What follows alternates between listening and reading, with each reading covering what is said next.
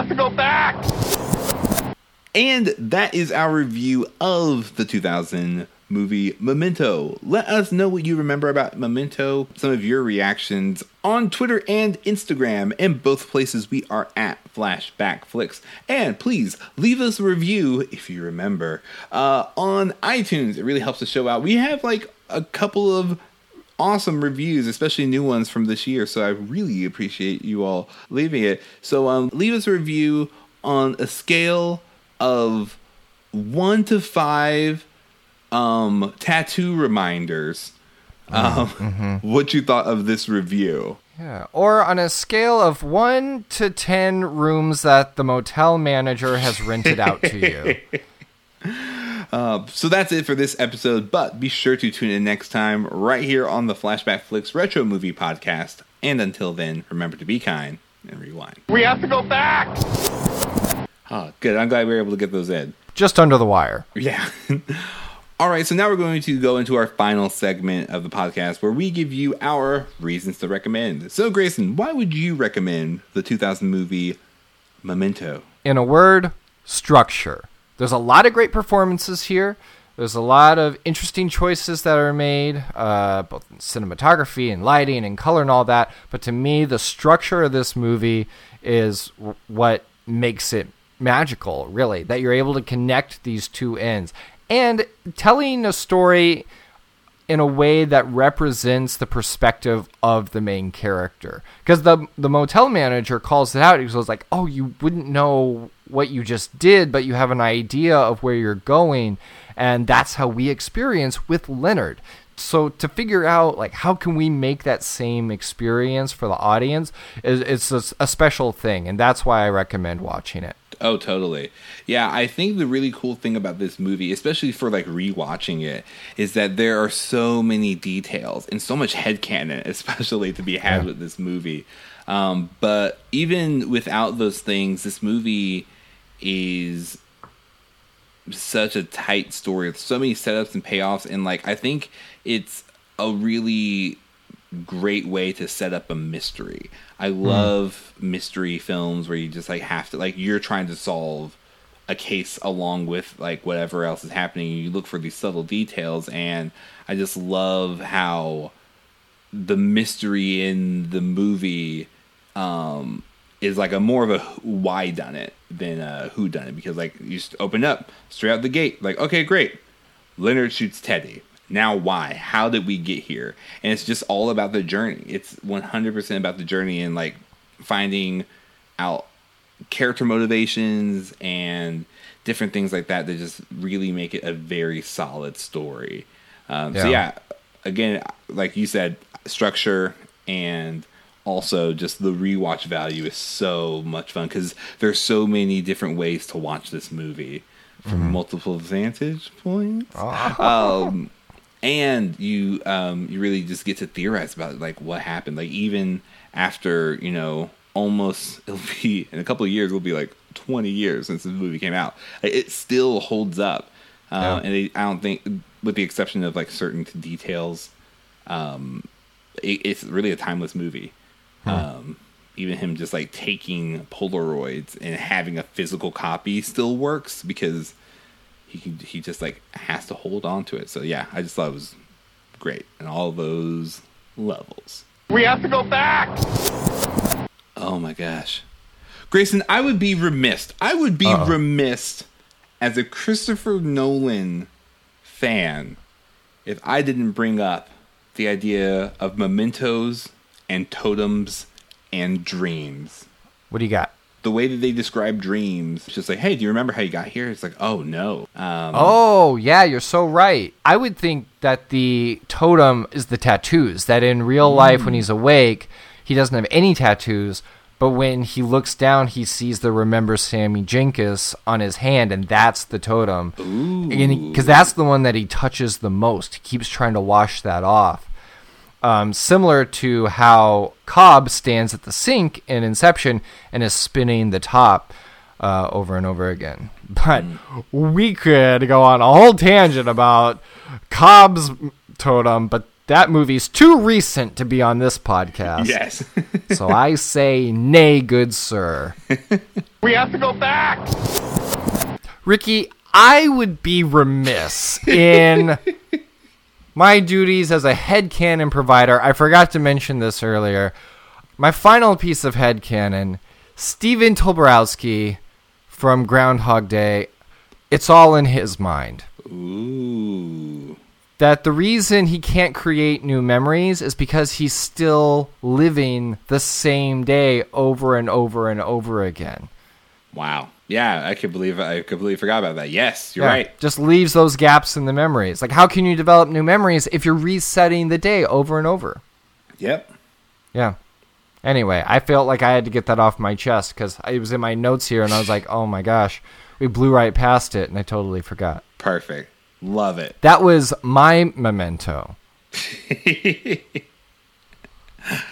ah. We have to go back. Any other kind of segment before we go into the last one? Uh, I, I saw on IMDb that an alternate name for this movie was Amnesia. If you had an alternate name for this movie, what what would you call it? Because Memento is such a great name. Like it Yeah. rolls off the tongue. Oh man, that's something that I never picked up. My wife picked up on this. She said, "So is the memento the photo?" I'm just like, I've never, not once did I ever think of like what the memento was. I thought it was the sponsor. Mementos, Mementos. the fresh maker. Uh, no, I never thought of that. Because I think like the photo is the memento. The pictures that he keeps in his pockets are the ones that like helps him to like really orient um, his life and just like okay, this is my car or this is where I'm staying. Like he has like physical Polaroid mementos um, as well as like the. Cause I thought the tattoos. I just thought it was a cool name originally. Um, but to Yeah. answer your question, I think another second take title would be um, like breadcrumbs or something like that, um, or something like because he is following a trail, or even just like trail trailed off or trail off or something, something sleuthy, just to like um, talk more lead more to like the mystery that he is on. I didn't realize this um because I was making the thumbnail for the movie. Check out one of the things that is like the taglines for the movie. It said some memories are best forgotten. It's great. It's a great line. I was just like I didn't realize that. That's great. But like I think uh, either forgotten would also be good or just like um don't forget Yeah. Or just like remember or like yeah something to do with memory. Ooh, short term. That's it. Short term, long journey, medium shirt size. I think if I renamed it, it would be Tat to the Future. I think it just covers multiple levels of what Yeah. this film is trying to do. Yeah. That is wonderful. We have to go back. And uh, I know usually we do recuts. Um, I think an interesting way to recut this movie isn't just to show it in chronological order, but to just shift the perspective of the characters. Um, so basically, you just recut the movie just to start from uh, Trinity's perspective, like all the scenes with Trinity, and then all the scenes with Teddy, and then all the scenes with Leonard. It'd be kind of like Vantage Point, Yes. starring Matthew Fox. That'd be good. Uh, I would love to see this as a video game. Oh, yes. could be really interesting and satisfying and like choosing which pieces of evidence are tattooed on your body and like how that affects what you remember later could be some seriously satisfying gameplay Oh, totally. Yeah, I man, like what if you could just like start from scratch? Like you decide like what tattoos to get. Um and then like by the end of it you're just like it's like, "Oh, this is the guy. What do you want to do?" Just like kill him. And then it's just like, "Okay, great." And so then you start over.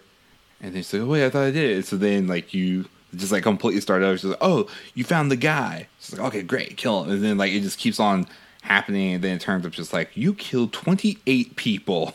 what? No, that'd be Yeah. really great. Yeah, no, I think we're done there. We have to go back. Now we're going to go into the part of the show where we talk about recast, remakes, and recuts. Um, if this movie were to be remade today, what would the cast be and how would the story be told? Uh, so we're, we're going to do things a little bit different. We're going to just like collectively decide on what our cast would be for this four person cast. So Yeah, not a lot of people. yeah. Um, I think the person who I love Guy Pearce um, in this Mm-hmm. role, and I think he did a really good job. Yeah. Um, just because he's does a great job at being confused. Uh, Keanu Reeves, like oh whoa. Um, but if it were to be made today, you know who I would really want um, Who's that? is uh the guy. Ah, what Maxwell Green? Max Greenfield? What did I say? Maxwell Green, who I think is a character from Clue. yeah, yeah, Max Greenfield would be good. Yeah, I think he would do really, really well in like a remake. Yeah, I was thinking uh, I'll submit James Franco or Tom Cruise from Collateral because of the suit. Come see that suit. But Max Greenfield would be amazing. Yeah. Yeah. Um, Yeah. For uh, Trinity, for Carrie Ann Moss's character, um, I would uh, suggest Aubrey Plaza. Ooh, nice. Yeah, no, she'd do well. She'd do really well in that. I would almost love to see um, Charlie Theron or Charlie Theron. I think she would be Oh, a yeah. great, Should be good. uh, great that character for Teddy.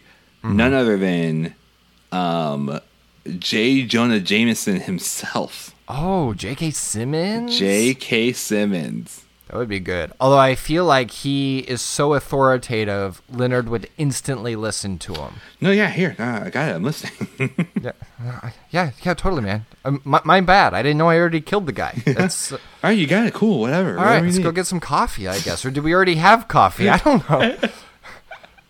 No, that'd be great. I mean, I for for the motel manager, I gotta say Hurley from Lost.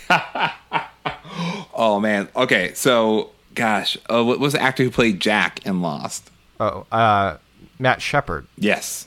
No, Jack Shepard was the character. It's Matt Nope. Fox. Foxes are the enemy of the shepherd. That's why that show was so deep because the cast names also were connected. You were Yeah, it's a- saying? it's a, tell. Yeah. no, him. I think he would be a great um, Leonard as well.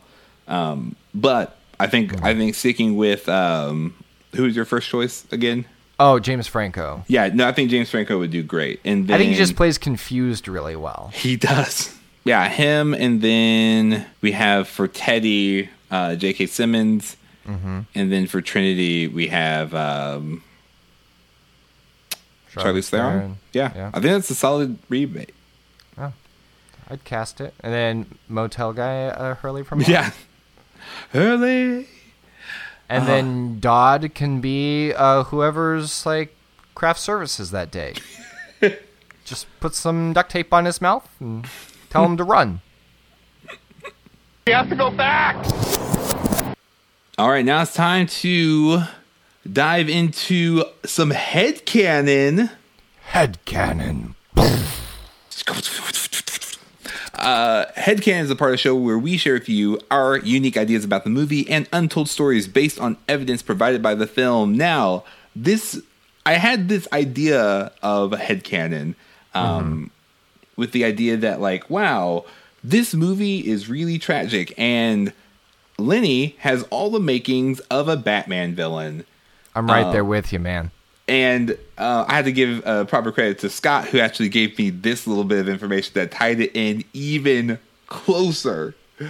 Um, so remember that um, Lenny is looking for a John G, right?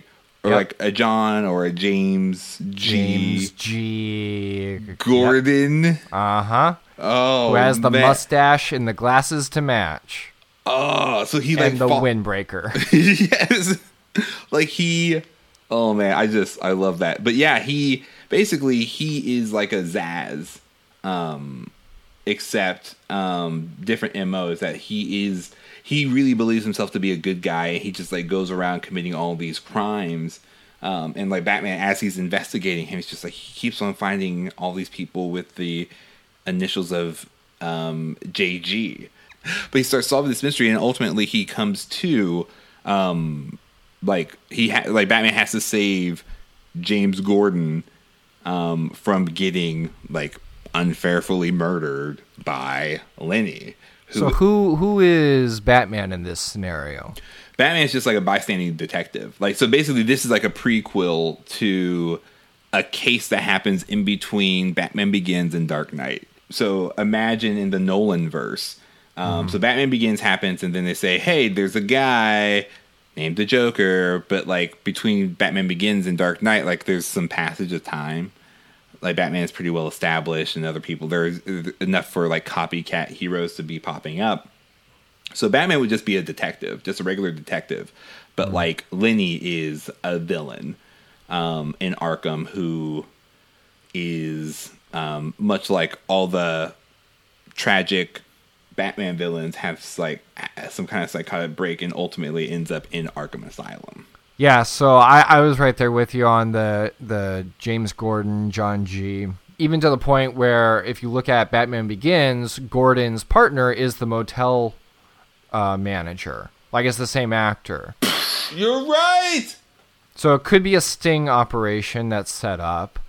Um, it's it's odd that it seems like Gordon is the dirty cop unless they are actually like working in cahoots. It is interesting too that Teddy is using Lenny like a vigilante to wipe people out, just like the commissioner does. But the uh, the interesting thing to me was I was looking into instances in the DC universe where people forgot who they were, and it happened in a series called Mind Wipes. This could be a mind wipe situation um, where possibly these are the Batman characters. They just don't know that they are. Ooh, interesting. Um, and so the the thing I couldn't really get down to because I, I do believe that Teddy would have to be Commissioner Gordon.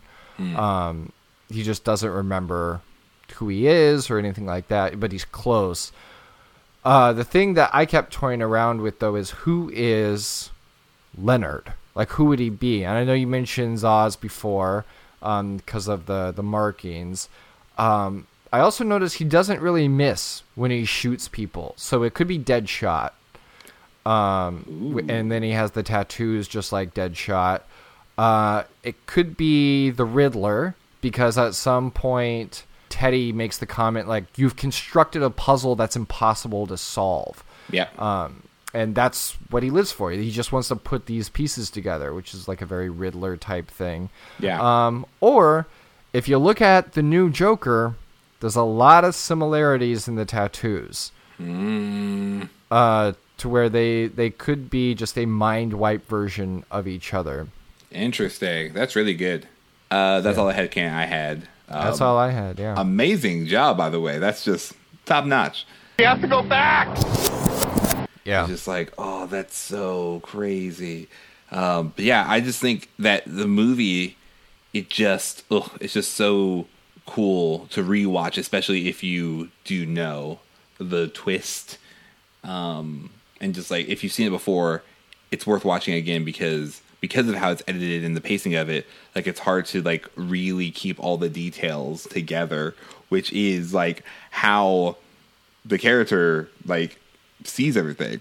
In that uh, interview with Christopher Nolan, he talks about how he really wanted the viewer to see the story from the perspective of Leonard, you because you receive the information about the movie the same way that he would receive it. So each cut is about like ten to fifteen ish minutes, basically, and there are over a hundred cuts in the movie, like going back and forth.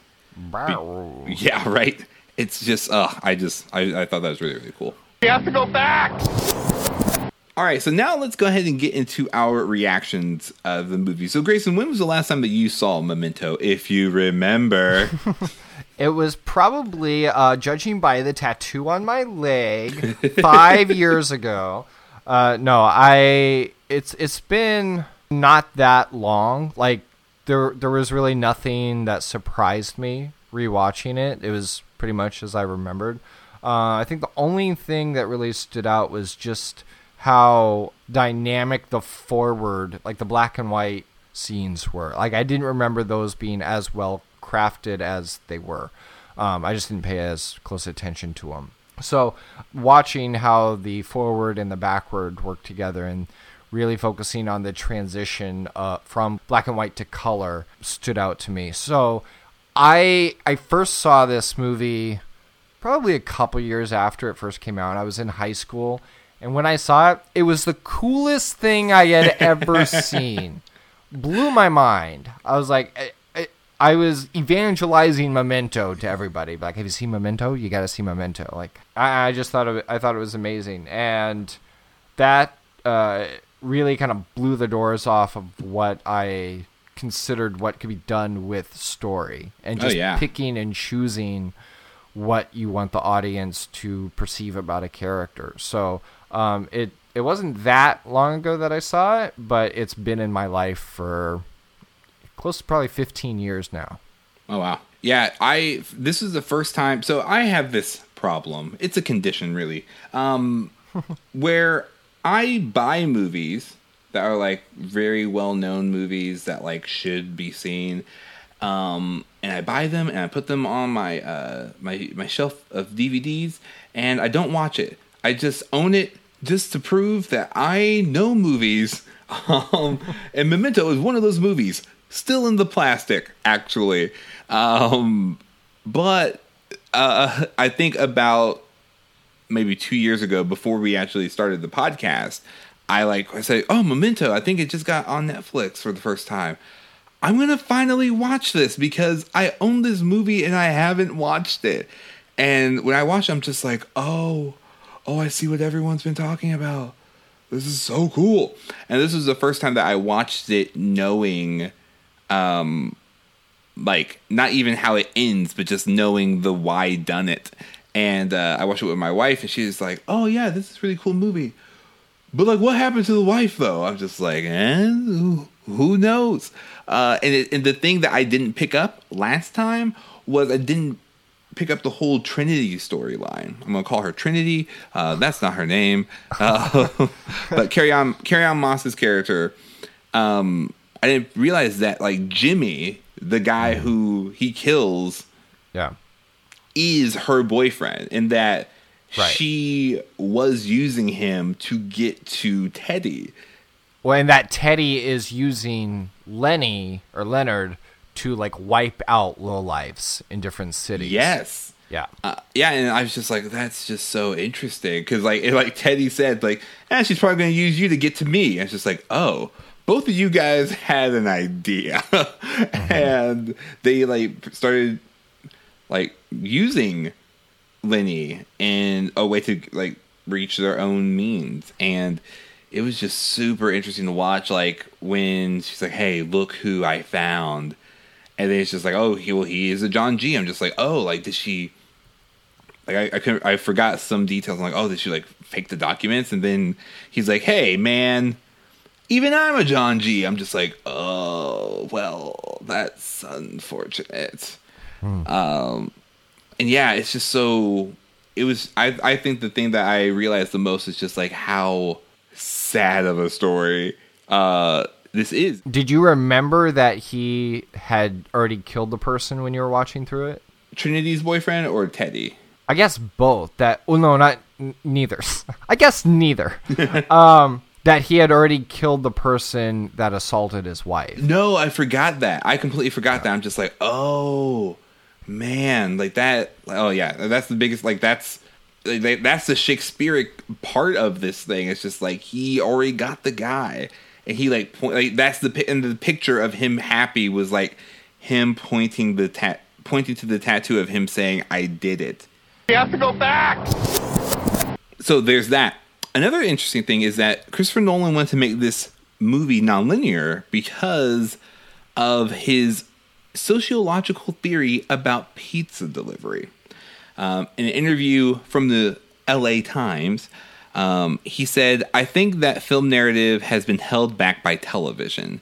It comes down to what I call the pizza delivery scenario. If a pizza arrives while you're watching TV, you have to answer the door, deal with the man, and then be able to get straight back into the story, having missed three or four minutes. With Memento, on the other hand, if you come in three minutes late, you miss the whole movie. Uh, and so he's just basically describing those millennials and their TVs and pizzas, uh, and just like how he really thinks that it's important to have this uninterrupted experience with a feature film.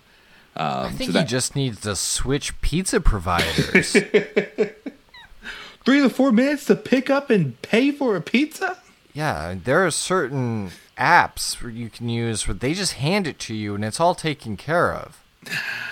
Uh, so those are the fun facts about the movie. We have to go back. I feel like Stephen Tobolowsky has always looked the same age. Yes, It's pretty incredible. yeah. All he does is just repeat the same routine every single day. Oh man, we're just living in his world. Uh, but yeah, so he uh, he he like from experience kind of talked about how right it was. Like, so a lot of people think that this movie um, had a lot to do with just like, all right, we just really want to trip up the audience so that like we can just do a really cool movie. Uh, there are two things I want to mention. One um, is there is a like 18 minute documentary, um, or I say as a documentary, it's just like an interview with Christopher Nolan as he is explaining how the movie is told because there's this common misconception that like, oh yeah, the movie's told in reverse. Um, you It's start not with, yeah, it's not just reverse, right? Right. Yeah, it's like reverse and forward at the same time. And I'm going to do my best to explain this um, verbally because it's very visual. So you have all the black and white scenes, which are shown in chronological order. Um, but then you have the scenes that are in color, which are told in reverse, but basically the black and white scenes and the color scenes meet in the middle at the end. So the end of the movie is actually the middle of the story.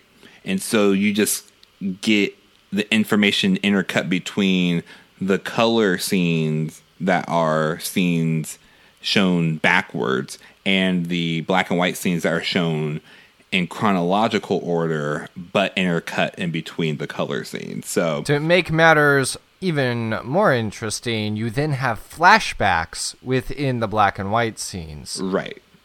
Which go back even yeah. further. And then he even points out, Christopher Nolan points out that there is like this gap of time that we just don't see.